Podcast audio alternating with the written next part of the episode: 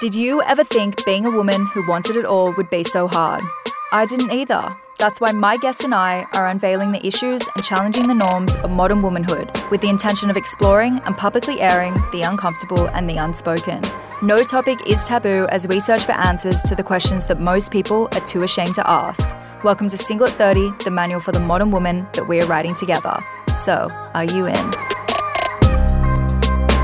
When I was single, all I wanted was for somebody to to tell me you're okay. You're you're more than okay. The status of your relationship situation does not define you. And you're doing the best that you can and you're doing a really great job. Like that's that's all I ever wanted someone to say. And instead, you're bombarded with how to find a guy, all the things you're doing wrong on a first date, what rules to follow, and so many damaging things that just keep telling you that you are supposed to be fixed as a single person. Our guest today was an absolute delight to speak with. Not only has she had an unbelievably impressive career as a TV sports reporter who worked all across America, including New York, but she's a living example of how refusing to settle in life or give in to society's expectations can lead you to your very own version of happily ever after. Our guest has never followed a traditional path. Although she enjoyed over 16 years of success as an award winning television journalist, she still couldn't help but feel like she was somehow behind. The traditional timeline for women told her that she should have been married with children by now, and she felt miles away from where she thought she'd be, making her question whether there was something wrong with her. While our guest story is unique, her experience is all too familiar for many women. It wasn't until she began to celebrate who she was, honour her accomplishments, and welcome a future all her own that she was able to step into the life she always dreamed of. She had her first boyfriend at 35, married at 38, started her own company at 39, and is now welcoming her first child at age 41. By embracing her own timeline, she was finally able to find happiness and peace with her own life path. Now, our guest is on a mission to help other women avoid the same pitfalls, free themselves from expectations, and let them know they are not alone on this journey. She helps women stop worrying about what they think they should be doing with their life and start living it. As our guest likes to put it, there is a life you thought you would have, and there is your life actually. It's the actually that holds all the power and excitement. We just have to embrace it. Together in this episode, we discuss how to stop wishing and start living by embracing the life you have right now in addition to how we can each own our individual timelines rather than chasing arbitrary milestones. Our guest also provides insight into some of the pressures she experienced while working in a male dominated industry, as well as her IVF journey, and shares her wisdom on how to ignore the negative narratives surrounding being single and the expectation for women to couple up by a certain age, or subscribe to cringeworthy dating rules, and in doing so, normalize the reality that there is no one way to be happy. I am so excited to introduce to you today the incredible Laura Behnke.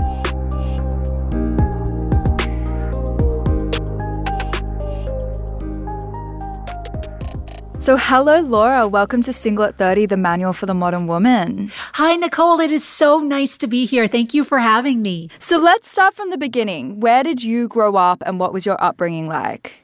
Yeah, so I'm currently in California, but I actually am. I'm from the Midwest in the United States. I'm from Minnesota. Uh, for for those of you who are not entirely familiar with the United States, it's right in the middle and right up against Canada. Uh, and I, I, my my family life was was great. I really was a very privileged to have uh, a supportive network around me. My parents were happily married. I have a younger brother, and uh, you know my my parents did a really great job of raising me to believe that I could do whatever I wanted, that my brother and I were equal, whatever he could do, I could do.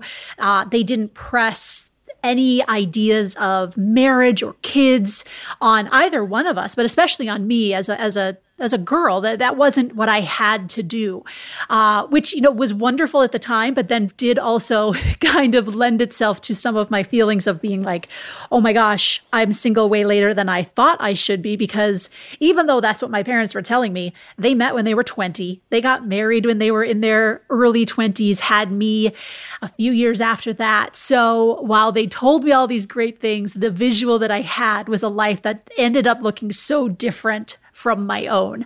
Uh, but I really, I really can't complain about the childhood that I have. It was, it was, I was very, very fortunate. So you've had such a successful career as a television journalist.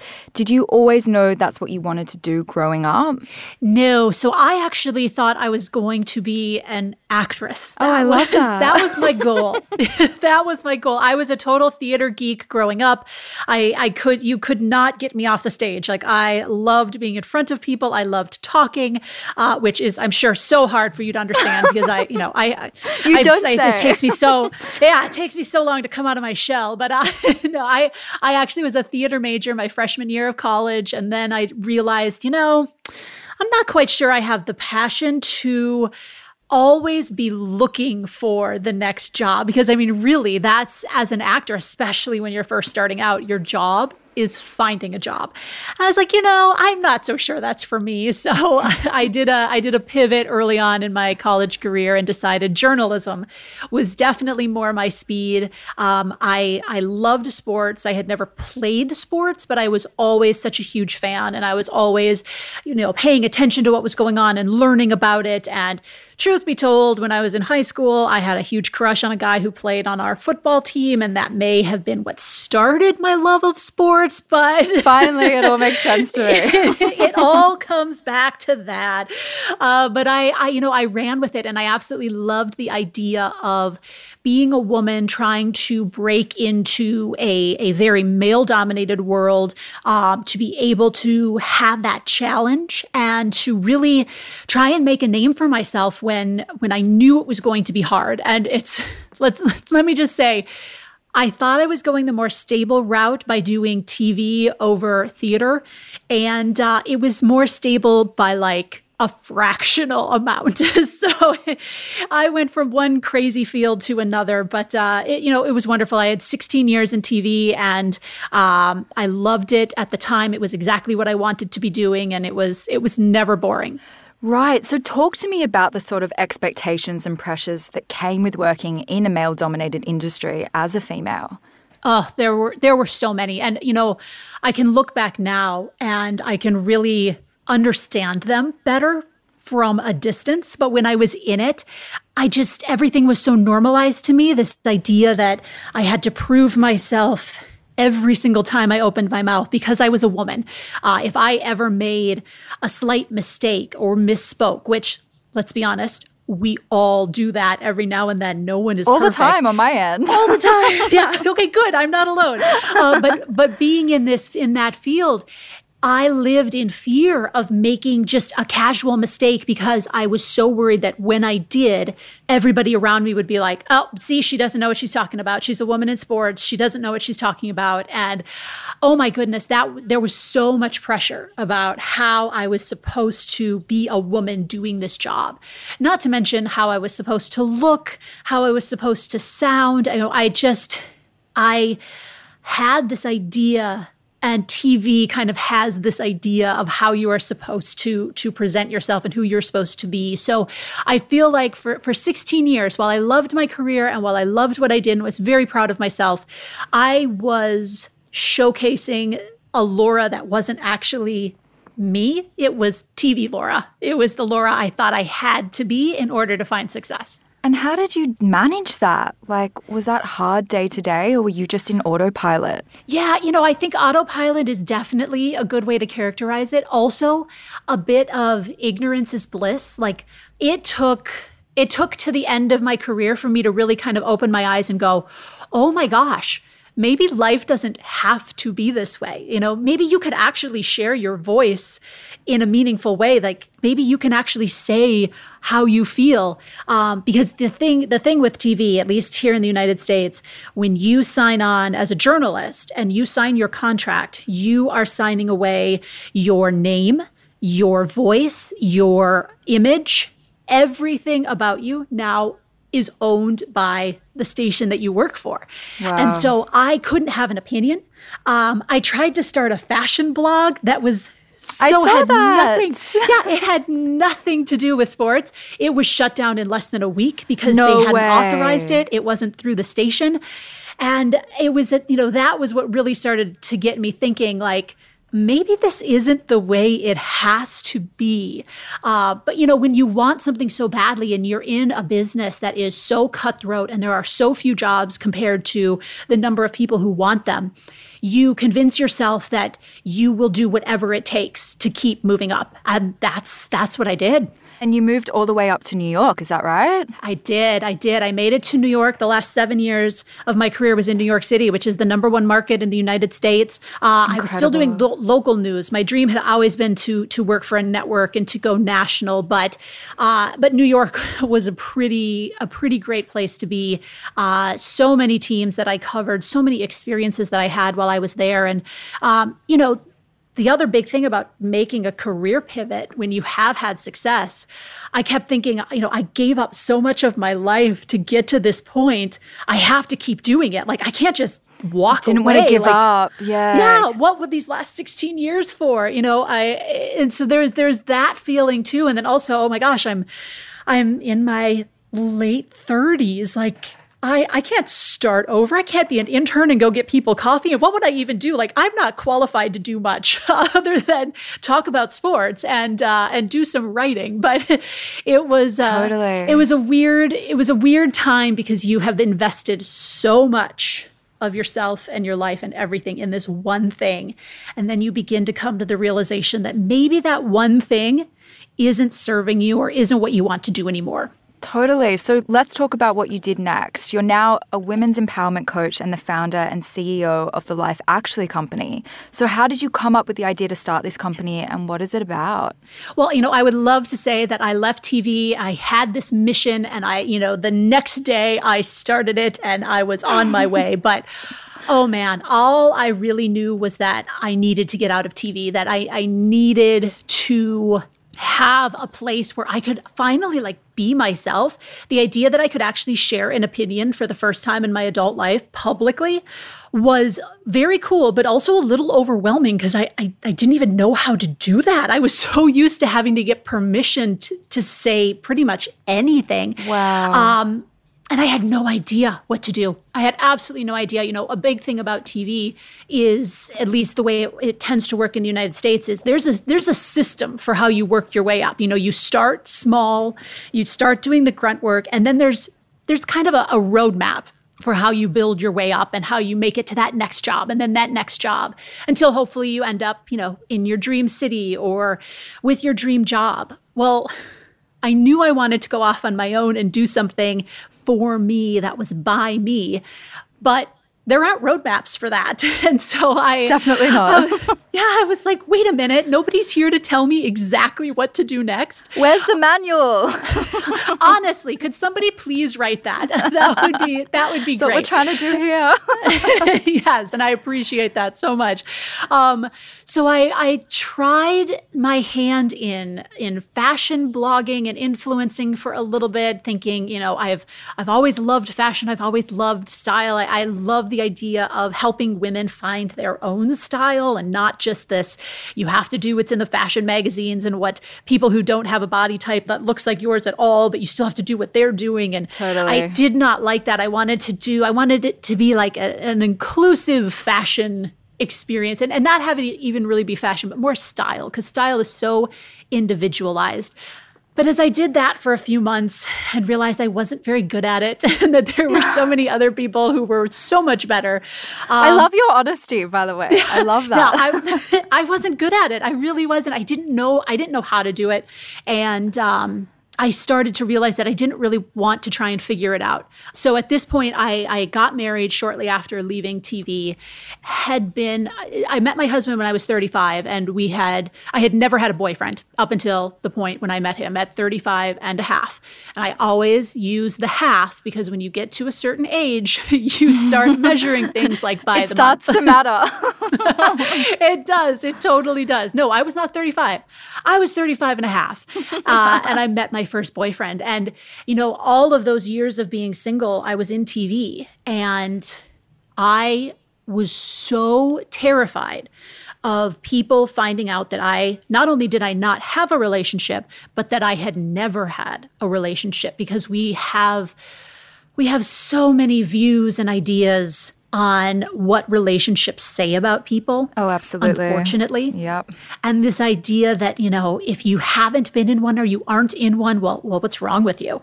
And, uh, you know, oh, it, clearly you're doing something wrong. I was already telling myself those things, and I did not need the rest of the world to, to pile on. So I kept that secret.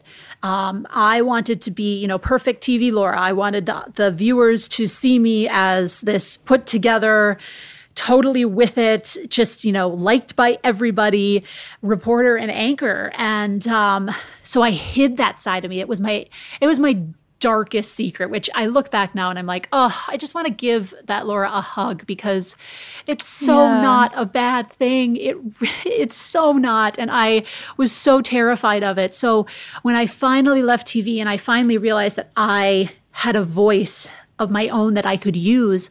Um, I found that when I was talking to other women about finally like sharing my experiences, just just people that I would meet, uh, friends, friends of friends, and sharing my stories and having them say, oh my gosh, I can so relate to that. Like, even if I haven't had the exact same experience, hearing you talk about that, like, it gives me hope because I know I'm not the only one who's who's ever felt this way. And so I started thinking about that and thinking, you know, when I was single, all I wanted was for somebody to to tell me you're okay. You're more than okay the status of your relationship situation does not define you. And you're doing the best that you can and you're doing a really great job. Like that's that's all i ever wanted someone to say and instead you're bombarded with how to find a guy, all the things you're doing wrong on a first date, yep. what rules to follow, and uh, so many damaging things that just keep telling you that you are supposed to be fixed as a single person. So I I decided on this fashion blog that I was going to write about my experiences when I was single. Not to tell anybody what to do or, or how to fix it or anything like that, but just to share the experiences that I had and I, I hit publish on this on that first introduction article and in that post I say publicly on the internet that I met my husband at 35 and a half and he was my first ever relationship. And I was terrified. Did it go viral? Did the post go viral? No, I wish it would have. No, it, it didn't. And that's the thing. I didn't have a ton of people who who were reading my blog at that time. And this is how I knew that I was onto something because, you know, I hit publish on it and was just, you know, sweating and like, okay, it's out there. I can delete it, but it was still out there, so it's it's out there forever. It's got a digital um, footprint. exactly. But also I was like, but nobody really reads this. You have a very small readership, so maybe nobody's actually even going to see it. Uh, but by the end of the day, I had three different women, and for me that was big because I was never getting any you know actual like emails from people after they had read anything I posted. But three different women, one who I kind of knew, and two who were complete strangers all sent me emails saying, Oh my gosh, I have never had a relationship and I thought I was the only one. And they ranged in age from their early 30s up to 40. And they were, they just, the, the message was, Thank you. Thank you for sharing that this is what you experienced because I'm going through it too. And that's when the seeds started to get planted that, you know, maybe maybe there's something bigger here that I can tap into that I can connect with that I can connect with women on on a deeper level and that's when I really started to understand just how little support not only did I receive when I was single, but that it is out there for single women in general, um, and that that's just not okay. and I'm totally. I'm t- I'm so tired of people being defined by their relationship status. And you know, at this point, I I had gotten married, and so I'm like, so wait, so now that I'm married, does this mean that I'm on some different level? Like because i i'm i'm not at all. You've uh, arrived my life married. Yeah. Uh, everything is perfect now. My life is just a fairy tale. Spoiler alert not the way it goes. Um, and so, you know, I just started realizing how much from being single to these ideas of when you're supposed to have kids to the idea of you know when your career is supposed to be figured out all of these pressures that we feel especially as women from society about a timeline and when we're supposed to do everything and i just rejected it. I, I just hated that because we didn't do things a set way, that that is now dictating our idea of our own success. That we've somehow failed, right? Exactly. You've failed. And and there are so many ways to have success in your life. And when we don't hit one, like, oh, I didn't get married by 30, I am a failure. Um, it just it it makes me so so angry that these are the messages that we are internalizing every day and that it is setting the stage for what we think we should be doing and how our life should be going. Totally. So th- this is a very long-winded answer that I'm giving to, to, your question. I love it. But, you know, be, as I started realizing all of that, I was like, you know, I think there's something here. And my first goal was to do a podcast where I would just talk to women about their stories because the thing I, I realized about my childhood was while my parents like I had mentioned, had told me I could do whatever I wanted in my life, the visual that I had was get married in your early 20s, have kids by the time you're 30, and just the rest figures itself out. So when I hit my early 30s and was still single, yet had a pretty successful career in TV, I felt like a complete failure because there wasn't anyone in my life, any women in my life who had a life that looked like mine. So it made me feel like I was failing. And all of my girlfriends who were single too felt the same way. So it wasn't even like we could look to each other and be like, but you're doing a great job. It was always, ooh, so have you heard from the guy you went out with last week? totally. Um, so this idea that that we by sharing our stories with each other, that we are we're helping others see and have a visual of all these different ways life can go which then helps you start to feel a little bit better about your own perhaps untraditional path. And realize you're not alone, right? Yeah, exactly. Just realizing you're not alone is so huge. Uh, so I had that idea for the podcast, and from that podcast, which didn't actually launch until two years later, uh, the company came from that, and the company came first, the Life Actually company. And let's talk about your hashtag, which I love so much. It's hashtag Own Your Timeline. So is this essentially your entire story? Is that how you came up with the meaning behind the hashtag? Yeah, it, it really is, and actually actually one of the women in my community. She's the one who coined it. Emily, if you are listening, thank you. Uh, she coined it, and she she said, you know, because I talked about timelines and how timelines are so are so silly, and we hold ourselves to these like arbitrary ages and dates and things that are supposed to happen. And uh, and yeah, one of one of the women who I'm connected with was like, yeah, well, you need to just own your timeline. I was like, that's it. That's exactly what we need to do. And and realizing that the things that we are judging ourselves on the things that we are finding as as failures the things that we're worrying about in the way that our timeline looks is actually what makes our timeline so unique and and so amazing. Like it it is ours. So instead of like apologizing for oh well, i'm not married yet or i haven't figured out my career yet or i don't have the kids and the picket fence and the house and instead of looking at it that way saying wait what what are all the things i have done what does my timeline actually look like? What are the the milestones that I have hit? And let's celebrate those. We never celebrate them enough, honestly. We don't. We're always just We putting ourselves don't. down for not having achieved enough by a certain point. Exactly. Exactly. And we, we have these ideas of the things that we're allowed to celebrate. We're allowed to celebrate Yeah. engagements. We're allowed to celebrate weddings. I mean, we buy everyone gifts for all of these things. Oh. Where's my gift for buying a house by myself? or or buying Right. a, a car by myself or moving across the country or moving, you know, miles and miles away from home. I'm still waiting for my presents for when I got my cat, Laura, honestly. Oh, congratulations, Nicole. like That no one is- that- celebrated my fur baby. Oh, well, I want to. I want to celebrate your fur baby. That is important and amazing. And uh, no, you're right. We don't. And I, I even had I had a woman who was on my podcast a few weeks ago, and he, she was talking about how she got in her early 30s, got out of a toxic relationship, and she was like, you know, at that point, people were like, oh, I'm so sorry. I'm so, you know, you thought you were going to marry him. I'm so sorry. And she's like. I got out of a toxic relationship. Like, yeah, I congratulations made that choice for me. on your breakup. Can we celebrate that? Exactly. She's like, where was the wine and the balloons and the flowers Totally. to celebrate that? So yeah, so it's it's it's looking at our own timeline. It's looking at what we have done and and not feeling like we have to explain it and instead just owning it. This is who we are. This is what we've done. Who knows what's ahead? Realistically, no one does. Exactly. So let's be open to it. And in the meantime, let's start honoring the things that we have accomplished. Absolutely. So let's discuss your timeline because I love how you were saying before you thought that you would like get married and then have kids by 30 and then everything would just sort itself out after that. And I feel like Yeah. that's so relatable. No one ever really thinks about what happens once you turn 30. They're just like, oh, I Right? have my entire life sorted by 30 and then the rest is history.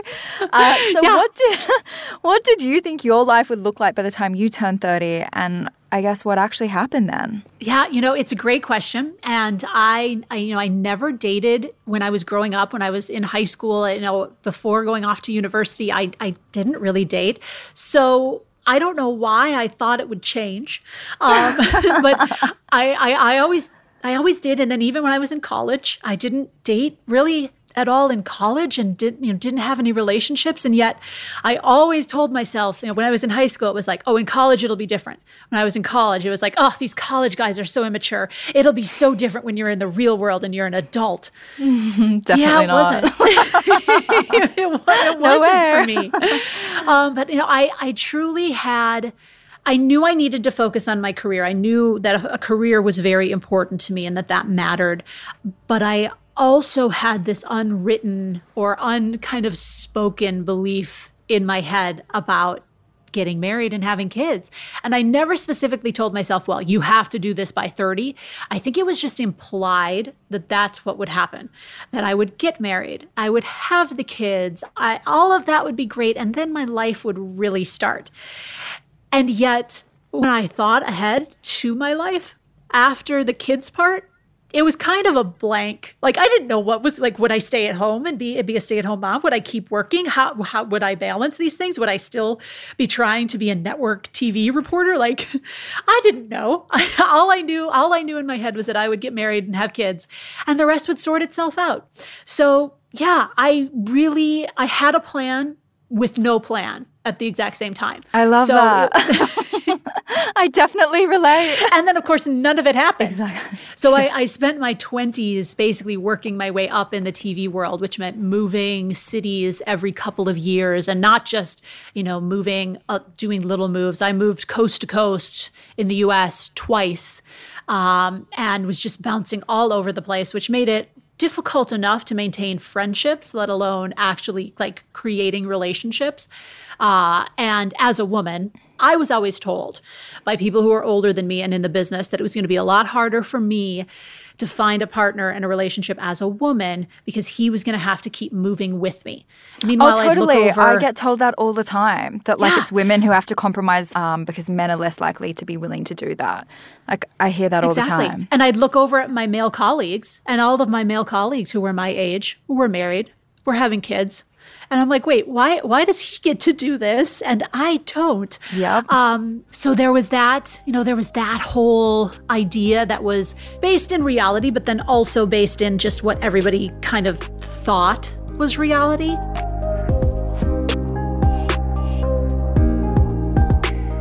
So I got to New York when I was about, it was just after my 31st birthday.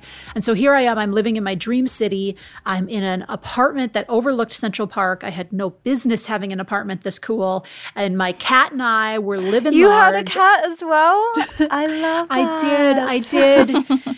you know, I, I had this great life in in pretty much every area except my relationship status. And so turning 30 didn't bother me.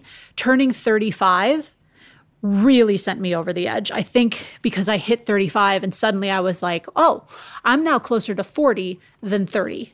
And I'm still nowhere close to where I thought I would be in my personal life.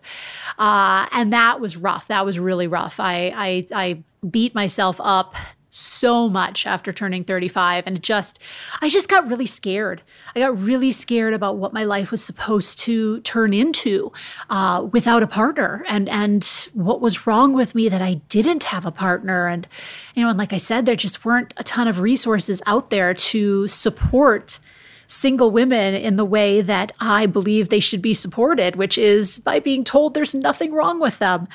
And so, yeah, I um, I had kind of a rock bottom moment after turning 35, and I got myself out of it by taking myself on a vacation. Uh, it was middle of winter in New York City. It was snowy and cold and gross. It's like I have to get out of here. But you know, all of my friends were married or had relationships or had very weird work schedules. TV is is very strange when it comes to work schedules, and nobody could go with me. So I was like, well, I'm going to go by myself. So I went to Mexico by myself, and I love that. I had traveled before. I had traveled before by myself, but that was a few years prior. And I enjoyed that trip, but that trip was very much rooted in, oh, I can't believe I'm here by myself. I mean, I'm glad I'm here, but I'm here by myself because I don't have a boyfriend. Like that was the narrative I kept telling myself in my head. And instead, this time it was like, I'm going on a vacation that I get to plan, that I get to call the shots on, that I, I get to do whatever I want. Uh, and it was, it ended up being one of the best trips that I have ever had. It was really when I started to give myself permission to find joys in being by myself, in being single. And uh, I came home from that trip and kind of kept that momentum going. What I what I really began to understand was that I had you know, I had this plan in my head. I had this idea of how my life was supposed to go. So when I daydreamed about my future, when I daydreamed about five years down the line, 10 years down the line, it always involved a husband and kids. The other details, you know, you, they were interchangeable, but those two things were always there. So when I actually looked at the life I was leading, which was, you know, not no boyfriend, not really dating anybody, I I had no future. My the future I was giving myself was blank because he hadn't come into my life yet. So no wonder I was terrified. I was sitting here looking at the life that I had built and if it continued on the way it was with the things that I could control, I just had a black hole in front of me. That was my future. So yeah, of course I was terrified. And what I was able to finally do was to kind of like lift that that curtain and say, what can you control? Like, what kind of a life can you actually make for yourself that is yours, that has nothing to do with a partner? And let's actually start exploring what that could look like. And I still wanted to meet somebody. I still wanted that part of my life to happen very badly. But I, for the first time in my adult life, I gave myself permission to have hope for a life that I could actually have some control over and and gave myself permission to get excited about it. And that was a huge turning point for me. I, I think it was really the first time that I settled into being single and was okay with it. I, I had been on dating websites and I was like, I'm just, I'm done. I, none of this is working. This isn't making me happy. Um, I think I want to explore more this whole idea of like what I can create and what I can control.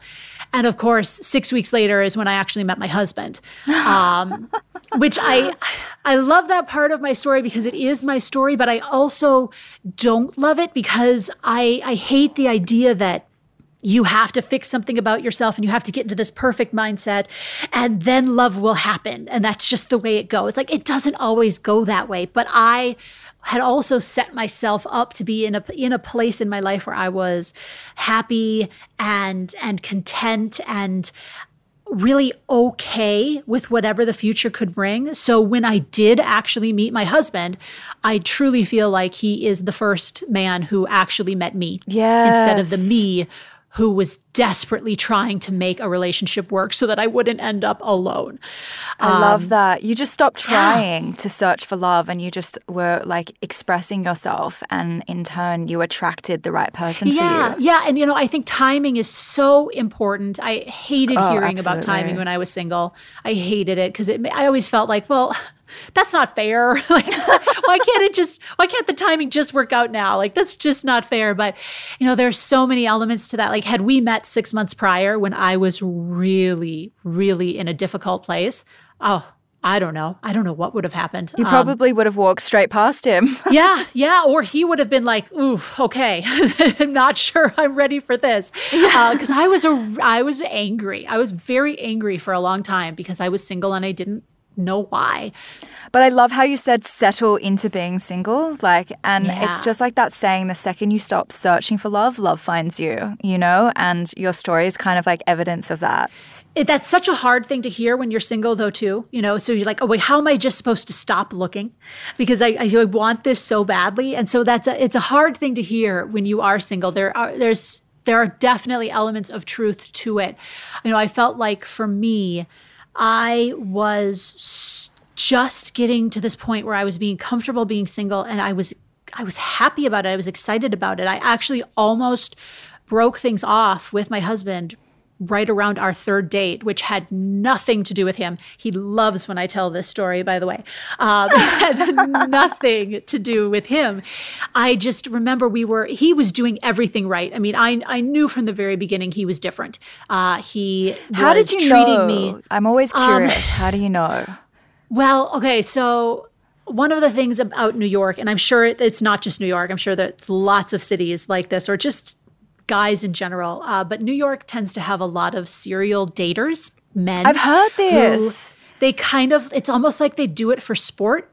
I don't know what their end game is because it's not even like the end result is always like sleeping with somebody. It's it's a very strange thing. So I I went out on a few dates in New York where I came home and, and thought that was the best first date I've ever had.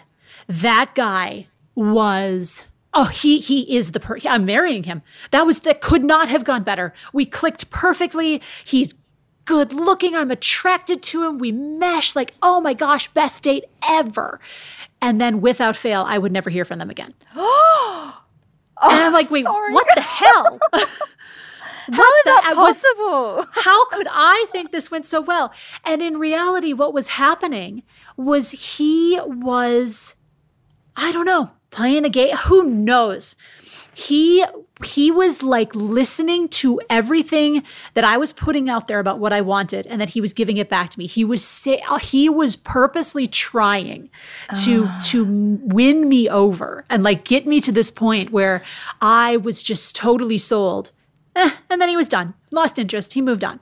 It's and a little bit twisted, though. It's so twisted. Oh, don't get me started about New York dating. We Savage. could do a whole episode on that. Can we please? Because I've it's always been a dream of mine to move to New York, but now I'm scared. yeah, the Sounds dating like scene is hard. that yeah. it is. Oh my gosh, that it is. So when I met my husband, you know, I went into the date first of all feeling very differently. Every other first date that I had gone on, I went into it thinking, okay, please have this guy be good. Please have this work out. Because I was always telling myself, if this doesn't work out, I don't know when the next date is that you'll have. Because it wasn't like I was having dates, you know, every night of the week. So I went into these first dates thinking, oh, just please work out, please work out. And instead for this one, I was like, you know, I'm actually feeling really good. I didn't necessarily want to meet anybody right now, but, you know, why not? He has a British accent, and I can drink a glass of wine, like and listen Love to him talk. a British accent. Like yeah, it gets me every time. um, so I went into that date thinking ah, whatever happens happens like i don't need this to work i really don't and um, i saw him i sat down I, I didn't feel like oh my god this is the one. And this is also another story my husband loves me telling because he wants to be the best first date ever. And I'm like, well, you, okay, you actually were the best first date because you were my last first date ever. Oh. But, but not, you know, there's a reason that it was a good thing that you weren't the best first date ever. We sat at that bar for six hours. Wow. I think I ended up drinking like a bottle and a half of wine because that's just how much, you know, I, we didn't want to leave. So we just kept, I was like, okay, sure, I'll have another round. Um, and, you know, again, it was nothing crazy. I didn't like sneak off to the bathroom and text my friends, like, got a good one. This is great. I was just enjoying talking to him. I was just enjoying being around him. Uh, and then at the end of the night, as we were wrapping up, he did something that no guy had ever done with me before. He said, When can I see you again? And actually set the next date before we walked out of the bar. And so I was like, okay, well, he's not going to ghost me. Well, at least I hope not at this point. at this point, it would be standing me up. But I, I, I knew, I kind of I had this feeling like is, this guy is actually going to back up the things that he says. Um, I wouldn't kiss him. I gave him a hug goodbye, which is another thing he gives me a hard time for. Um, but but I also knew I was like. I have tried so hard in the past. Like I have tried to be what I think they want me to be, and I'm done. I'm just done with that. So if you don't like that I'm not going to kiss you on the first date, then you're not my person and you know, go have a great life. So he, you know, he contacted me the next morning. He was always attentive and I just I just knew I wanted to see him again. But as we approached that third date, at this point we were basically seeing each other every other day for that first like week and a half, two weeks. That's so and cute. so we did the we did the second date. I kissed him on the second date. Um, I still made him work for it a little bit, but it was it was good. And then before the third date, you know, he was doing everything right. And I just kept thinking, all I know when it comes to dating is heartbreak. All I know is pretty much the guy who I get interested in leaving. And then I spiral and feel bad about myself. And and I'm not in a place right now where I feel like that's going to happen, but I also don't really want to take the risk. so I was thinking, you know, is this really worth it? Like, is this guy actually going to be different? Do I really want to put myself out there again? And I wrestled with it. And he was being so sweet as I was on my way to, to meet him at this bar for our third date. And he was sending me the sweetest text. And I was like, ugh, dude, okay, calm down. like, I, I don't even know if I really want to do this right now. but I, I got to the bar and he got there right before me. And as I walk in, he was like arranging bar stools in the perfect way so that we could talk to each other and have a conversation. And I just took one look at him and I, I just, I just knew I wanted to keep seeing him. So, you know, we we did not have the best first date ever, but we had a real first date, if that makes sense. And all Yeah. the entire time I just knew I didn't know I was going to marry him. I didn't know this was going to be the real thing. I just knew I, I wanted to keep talking to him. I just I wanted to see him again. That was it. And after probably two, three weeks, that's when I really started to to say, okay, all right, I I, I do think this guy could could be special. Um, that this could be. I don't. I don't think I was still really afraid to say the one, but I definitely started to develop those feelings. But it happened out of just a desire to keep being around him. I just I wanted him in my life. I didn't know how. I I just I wanted him to be in my life, and here we Well, are. I feel like after you shared that story, I feel like he should coach men on how to court women because he sounds like the dream. I have to be honest. like arranging bar Yeah. stools, texting you straight away, locking in a second. I mean, he, he's the dream. we we've actually talked about that. He's like, I feel like I need to write a book. He's he's so sweet. I mean, my relationship with my husband and the way he treats me is everything I had always hoped a relationship would be, but I didn't actually believe existed. And so he has just he looks at me and he says, you know, I found my dream partner. I feel like I need to talk to, to men and help them realize and understand that they can do the same. So we have talked about that. And so who knows down the line what we might be able to kind of like mesh together Yeah. with this uh, this with this world. But he thinks about that too. So, would you say that you're happier now than when you were single? Um, well, life is so different now. Um, and here is here's where I'm really happy in the way my timeline worked out that I did not get married in my 20s, that I didn't have kids then. I was reading a headline. I, I think I started skimming the article, but it was basically like it was talking about um, a woman had written it and said, I had kids in my 20s like I was supposed to. Now I'm in my 40s.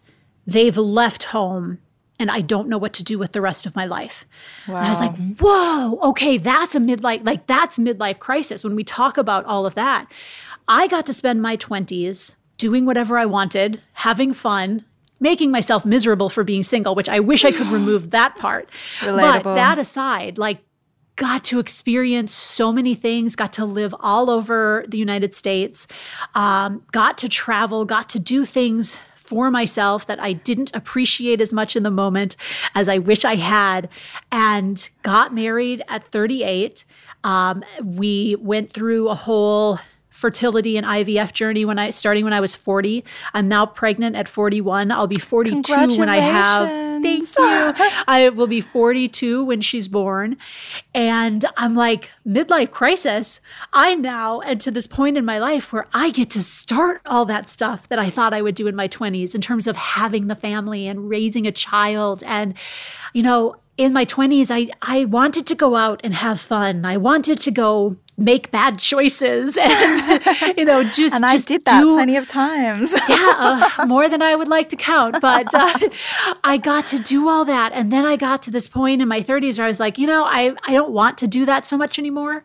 And so finding my husband at that point when I did felt really good because the two of us are such homebodies now and after having both done so many things up to this point independently in our lives that now we're really just ready to be able to like I don't want to go out anymore. I I, I yes, I enjoy going out to dinner and and in pre-COVID times, you know, when we could do all of that safely and feel really good about it, but I I don't need to do that anymore. I don't need to feel like I have to, especially in New York was the site like this, you had to put on a show every time you went out. And I loved it. I loved getting dressed up. I loved doing all that. I don't need to do that so much anymore. I'm fine curling up on the couch on a Friday night and not having any plans.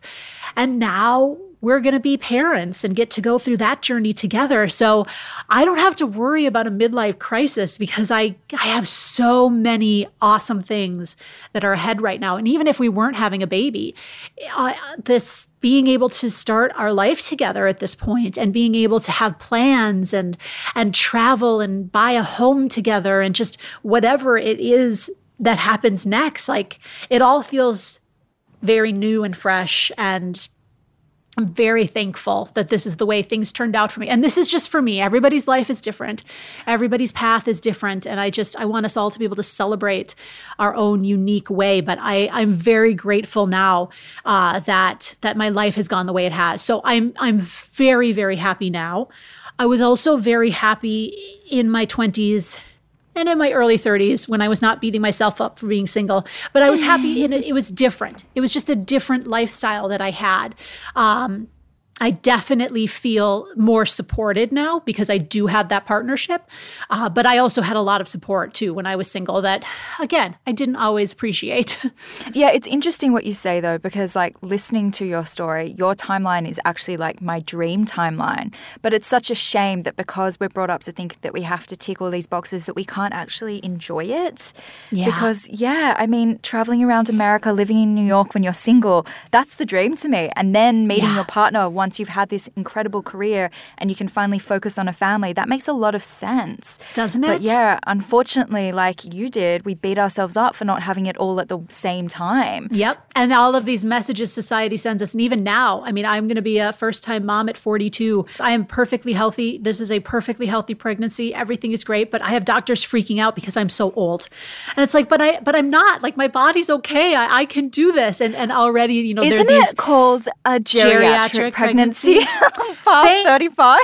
thankfully, no. I think they're trying to get rid of that, and no one yeah. has actually said it to me. But uh, but what they call it now is advanced maternal age. Oh my! Not much better. Uh, so, do you think you would be happy today if you hadn't met him, though? Yeah, I, you know, I I really like would like to believe that I would. Um, I I have no idea where my life would have gone, what would have happened. Uh, but I do believe that I was finally getting to this place where I was I was good. I was feeling happy with with who I was and what I had and the life that I could potentially create. Um, I have no idea what it would have looked like if I had not met him. I have no idea if I would have been brave enough to leave TV when I did. I think at some point I would have. I, I don't know. It may have taken me a little bit longer, but I yes, I would I very much would like to believe that I would be I, I, would be finding ways to be happy. My brother has three kids now. I would be the best aunt ever. I mean, I'm, I'm still trying to be a good aunt, but you know, I I would have been so focused on on being around them and having that be my my kid experience. Um, this is what I try and work with women on now is helping them because we don't know what the future holds. So how do we find the happiness?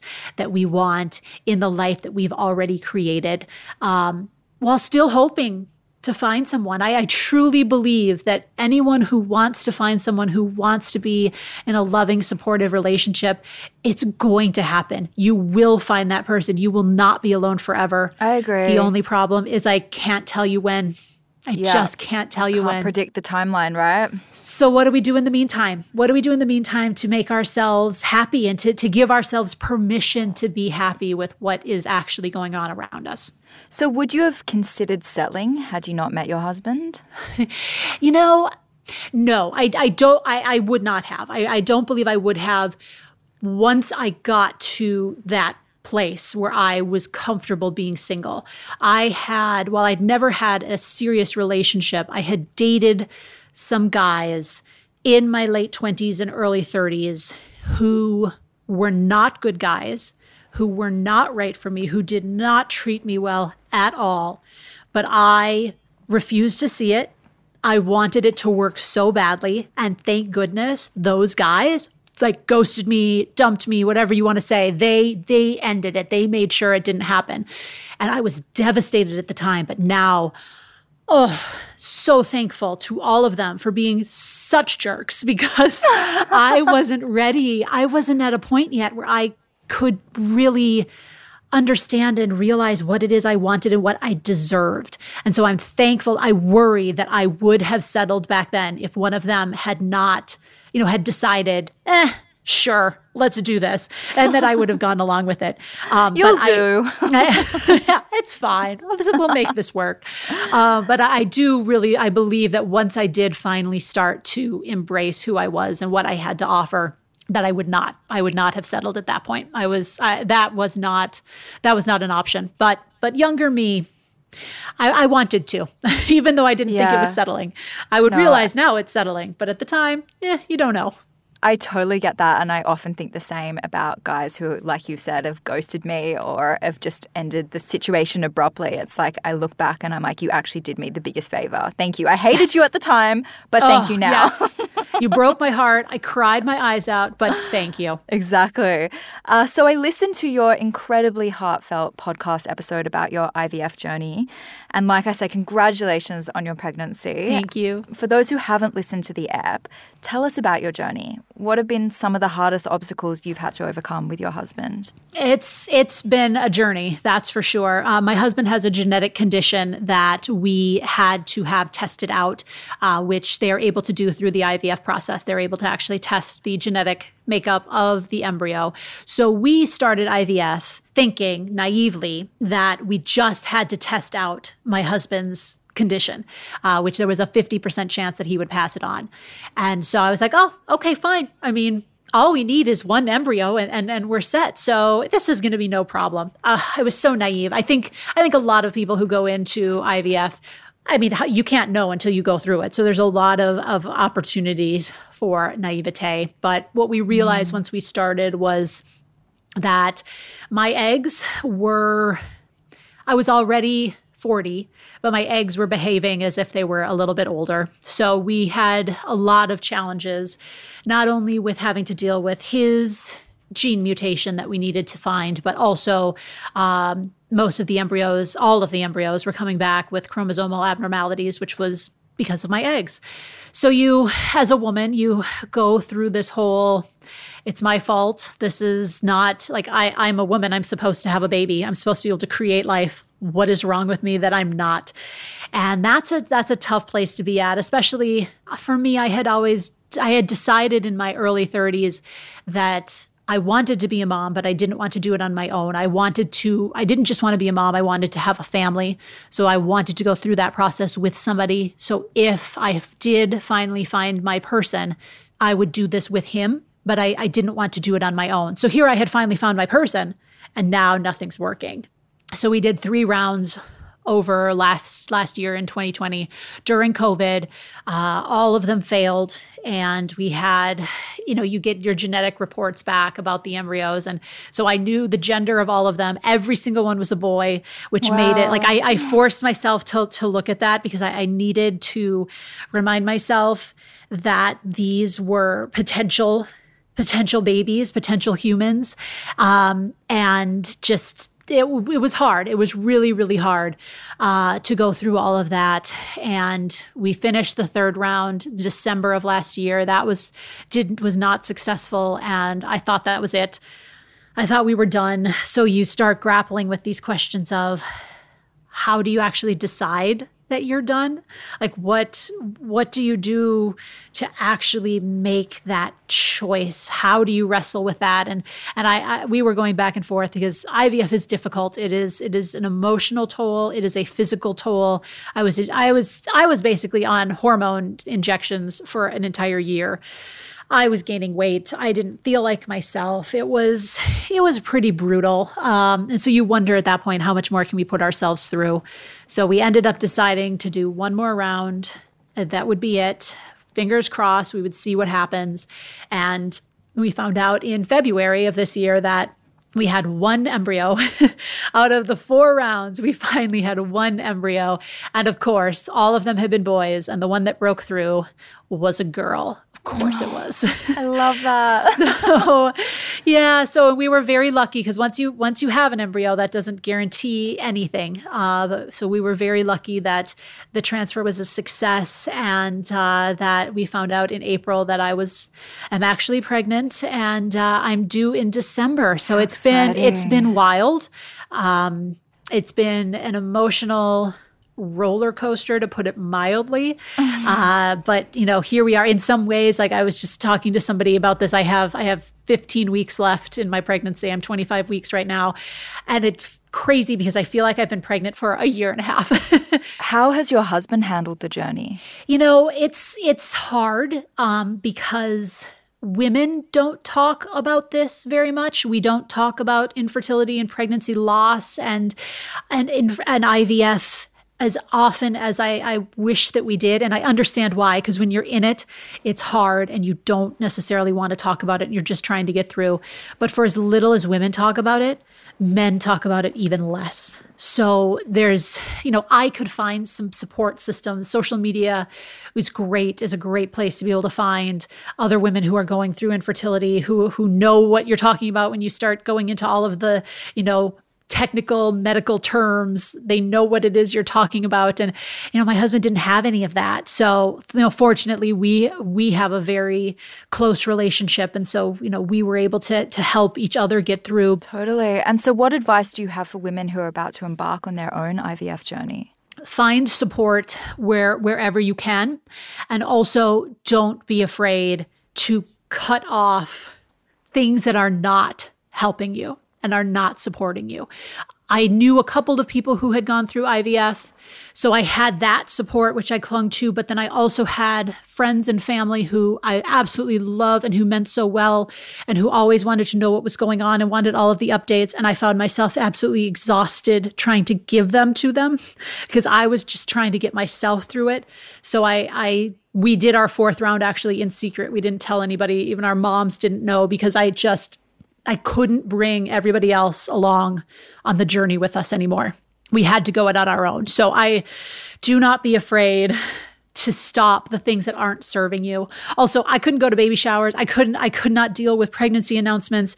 It was making me feel so bad.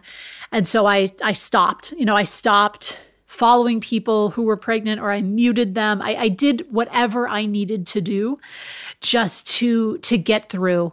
Um, and just being able to find support. I, the the people who I felt honestly provided the most support to me through it were women, a couple of women who I've never even met.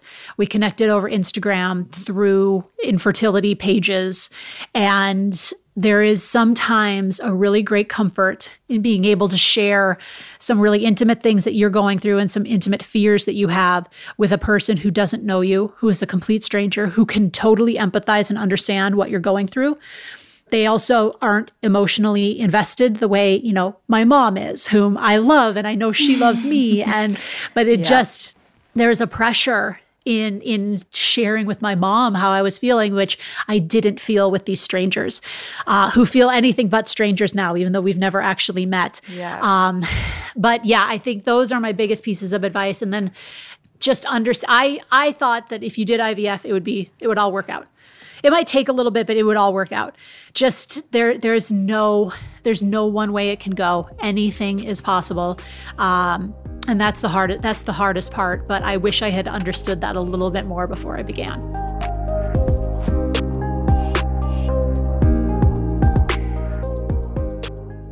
So you offer one-on-one and group coaching to women what are some of the things you explore in your one on one and group coaching? Yeah, so my group coaching program, which uh, will be coming up in the in the winter, I wanted to get through the pregnancy before we actually jumped back into that. Uh, but that coaching is for specifically really for single women and in a group atmosphere, which I think is really important to very much understand just how not alone you are and how we so often are telling ourselves, oh, I'm the only one who's going through this. I'm the only one who's still single. I'm the only one who feels this way. And then just being able to be in this environment of knowing having visual proof in front of you that you are not alone in feeling this way. Um, and we we really work through how to, and this is what I do in my one on one coaching as well. It's really about how to find the happiness and acceptance in the life that you currently have, in the life that you have already built, in the life that you are still building, in the future that you have control over, and, and how we let go of the way we thought life would go and instead embrace the life that we're actually living. Because it's it's that actually that's that is what's making this life. It's the actually that is making it unique to you and is making it really special. And so how do we find ways to celebrate that and accept that. Um, and so I, I, work a lot with single women, but that it's you know it's really women who are facing anything in their life where they they don't think they're where they're supposed to be, uh, and finding ways to be able to cast that aside. You know, there's there's no, none of this. Okay, well if we work together, I'm going to help you manifest your person. I'm going to help you. I'm going to give you the six steps that you need. Or in six weeks, you are going to find your person or be open to love. Because I, I just, I don't know what's going to happen. None of us know what's going to happen. So my focus is is the things that we can control and is finding ways to reframe our perspective on the life that we have built and really finding ways to appreciate it and um, and actually enjoy it which is so important what are some of the most common pressures and difficulties you observe in your clients though a lot of belief that the way things are right now is the way it's going to be forever which is so easy. It's so easy to feel that way. And I certainly felt it. If I am single right now and I have not had success in dating, that's never going to change. And this idea that so I'm so I'm really just I just need to feel bad because this isn't the life I wanted, but this is the way it is and that's, you know, poor me, this is terrible. This is that was the narrative I had all the time in my own head. But instead to to take all of these things that we are fearing. I'm going to be alone for the rest of my life. And really trying to to break down the fact in that versus the fear and understanding that we have no idea if that's going to happen. And why couldn't the opposite be true? We have there's no more reason to tell us that we're going to be alone for the rest of our life than i'm going to find my person at some point. Yet we so, always subscribe to the narrative that yep, we're just going to die alone. exactly. Always. He's never going to arrive. always. And there's just, you know, there's no evidence out there that is that that's actually indicating that that's more likely to happen than the opposite. So it's really finding ways to reframe that because I think when you can finally start to feel okay about the future and what it could bring and what you have control over, that's what helps you really be able to focus in on what's happening in the present and actually be able to appreciate it and enjoy it. Absolutely. And what about women who think there's something wrong with them that needs to be fixed because they haven't yet found their person or ever been yeah. in a relationship before, like yourself? Yeah. Yeah. And that is what makes me so angry about the dating self help world. Uh, this idea that you have to be fixed, that being single is a temporary phase on your way to being in a couple. And that if you aren't in that couple yet, then you're doing something wrong. And these messages are everywhere. Even women who who are dating coaches or who are love experts and who are who are trying to help and work with single women, so many of the messages that they are sending are just telling you that you are broken and that's why you're single. And so no wonder we feel this way. No wonder we're telling ourselves when we are single that there is something that we're doing wrong. And I so reject that. I reject that so it makes me angry. Um, it, really does because there's there's no there's first of all there's nothing that you are doing wrong. The only thing that has happened that has caused you to still be single is that you have not met your person yet. It just it hasn't happened. And if you are beating yourselves up because, oh, I'm terrible on first dates, or I'm not, I did this wrong, I said that when I shouldn't have, or maybe I should have done this, or I shouldn't have done that, none of that will matter when it's the right person.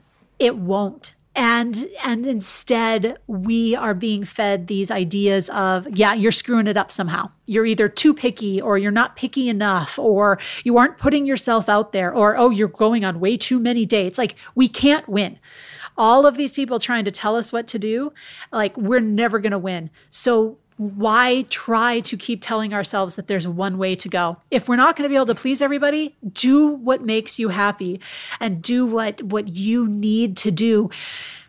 Just know no and and even if you even if you don't truly believe it yet just start trying to tell yourself that you are not broken there is absolutely nothing wrong with you your timing just hasn't happened yet. You just have, like, I met my husband at 35 and a half because I got lucky. I got lucky that I was in the frame of mind that I was in, that he was in the frame of mind he was in, that we happened to connect on a dating website. And then in person, we hit it off. That was so much luck.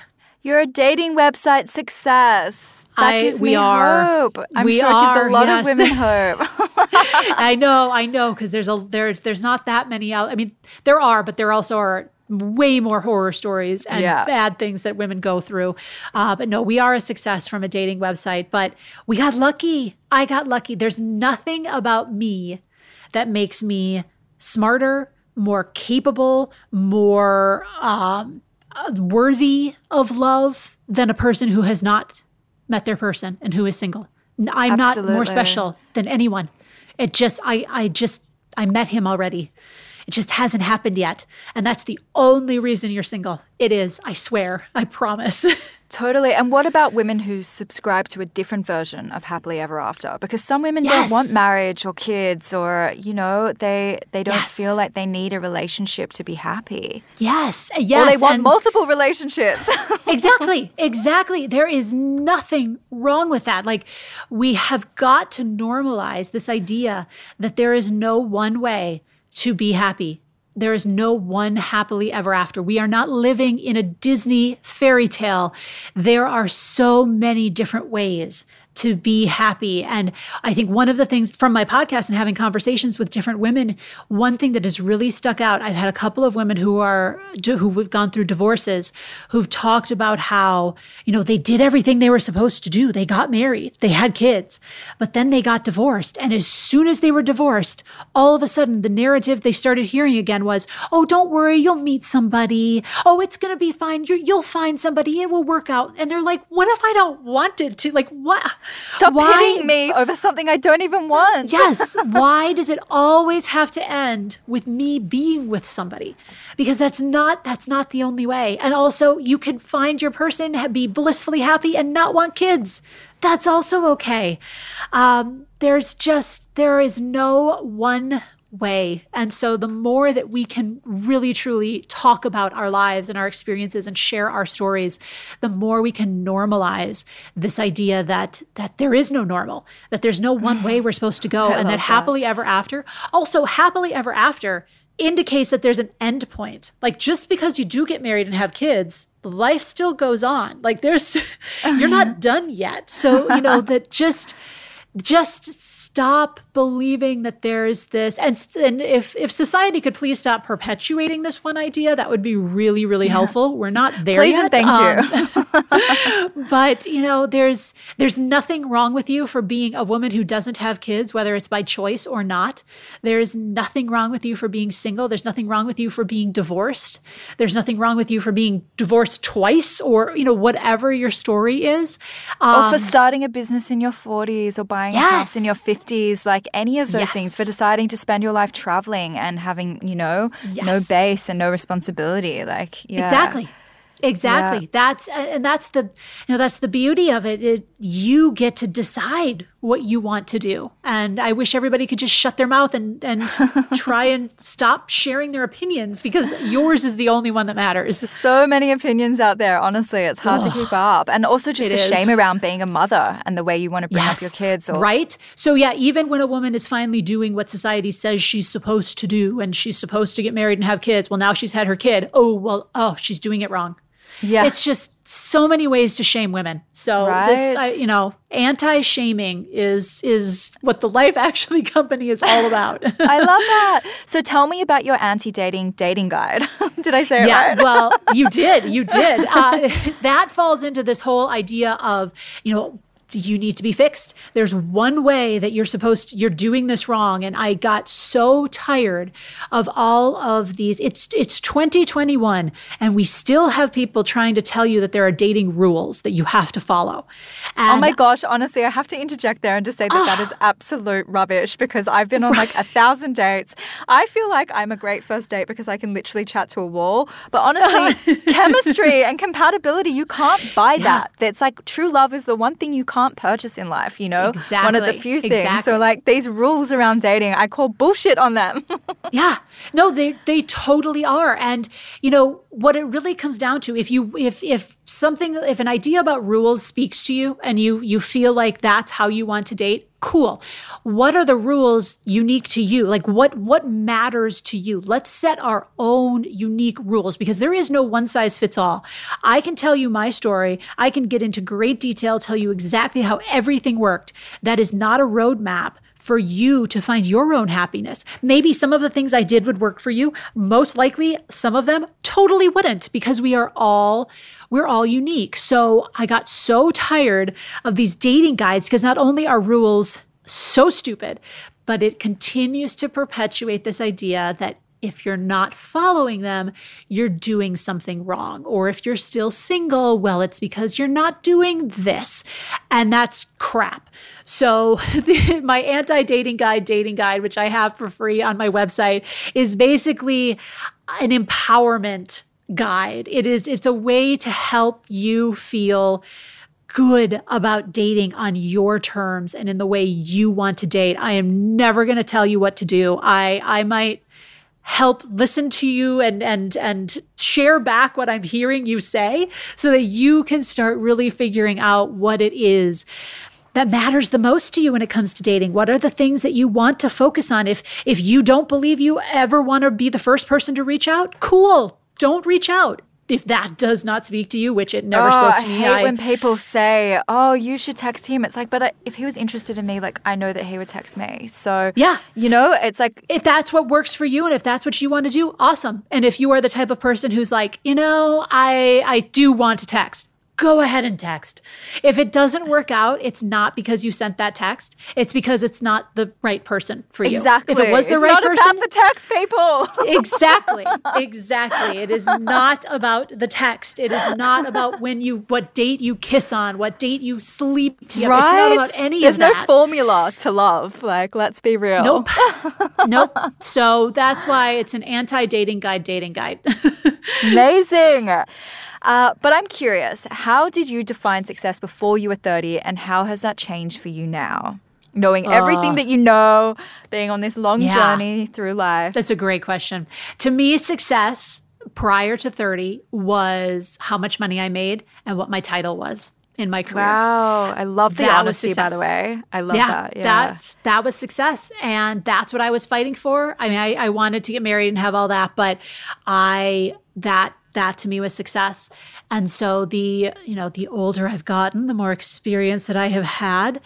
I want to be happy, and I want to be doing something that fills me up, that makes me feel like I have a purpose and that I am able to connect with other people. So, you know, I love that. I'll also be perfectly honest. I left TV. I left a I left a very great salary. I have yet to reach that salary on my own. Um, so Laura, ten years ago, even five years ago, would have been like, "Oh my God, what did you do? What did you do? You are not making as much money. Abort you mission." used, yes, you used to have a title that people were like, "Oh wow, cool, you're on TV. What have you done?" And I can honestly say that I have never I have never been happier in who I am and in what I am doing. And I just, I realized that the stress of that TV world was so bad for my mental health. And now that that's gone and that I don't have that hovering over me, it is, there's so much freedom there. Yeah. Um, and the ability to, you know, work with women in a small group or work with women one on one. And I finish a session and I feel like I connected with somebody. I feel like I, I, in, in one small way helped them feel like they're not alone. That feels successful to me. That feels like way more important than Any know, title or yeah, broadcasting from the Super Bowl in New York City. Like none, none of that matters. That's very really cool, though, Laura. anymore. That is very cool. That's cool that you did that. Let's just be real for a second. That's cool. but I hear you. I hear you. It was also freezing cold, and I couldn't feel my toes, and it was not glamorous. But Well, there you go. The reality is always very different to the fantasy. yes. oh, and I Um, also didn't even get to see the end of the game because I had to go get in front of the camera. So Oh, you know, not quite Yeah. what it seems. so, do you think women can have it all? And what does that even look like for you now? Uh, well, you know, I had a woman on my on my podcast a few months ago, uh, Beate Chalette, and her whole idea is that women can have it all, just not necessarily at the same time. Yeah. and that that made a lot of sense to me. Um, and you know, the idea of having it all once again kind of conforms to this one size fits all idea of what it means to have it all. And I think that everyone is so different. You know, you could you could have the career, you could get married, you could have kids and you could decide I don't want the career anymore. I want to be with the kids. Or you could decide I want the career and I want to figure out how to balance it. Or you could decide I'm never having kids and I'm just going to worry about, you know, balancing my time between my fur babies and my job. and, you know, there's, we're doing ourselves such a disservice in trying to talk to women about how to have it all. I want to be happy, as I said before, but I also want to feel fulfilled and I want to feel like I am taking care of myself and my needs. Uh, like last year when we were going through the IVF and everything was just really tough, I took a break for about four or five months from my business, from social media, from everything because I had to step away. I had to give myself time to grieve everything that I was going through, to to really process what was happening. And so yeah, a lot of the time during during that period, I was telling myself I was a failure because I, I wasn't just focusing on work and I wasn't just throwing myself into all of that. But I knew I couldn't. So I stepped back from it. And there's there's no shame in that. There's no um there's no like oh well you know you aren't having it all because you decided to take a break. And i'm looking at it with my pregnancy now and trying to figure out what the future is going to hold and what it's going to look like once i am a mom and once this baby is here. And i don't know. And and just to it, let that be to let it be okay Embrace the unknown, right? Mm-hmm. Yeah, which we're so bad at doing. and maybe you know maybe i will have the baby and you know after however much time I'll be like, yep, okay, I have to get back to work. I have to jump right in. And maybe I'll say, you know, I need I need some more time. I have absolutely no idea, but I'm not going to hold myself to an idea of having it all and trying to force myself to behave in the way that that I might think I should or that society might think I should and not holding myself to these expectations. I so love that. And I really hope that the listeners today hear that. Like, I feel like women need to hear that more often. But knowing that life very rarely goes to plan, if you could change anything about your timeline, would you? No, I wouldn't change anything about the timeline. I wish I could go back and tell myself to just calm down about being single and actually find ways to enjoy it. But I, I would not, I really would not. Um, I mean, I guess that leads into my next question because SAT is all about creating the manual for the modern woman. And I'm curious, yes. what is one piece of advice you wish you knew earlier?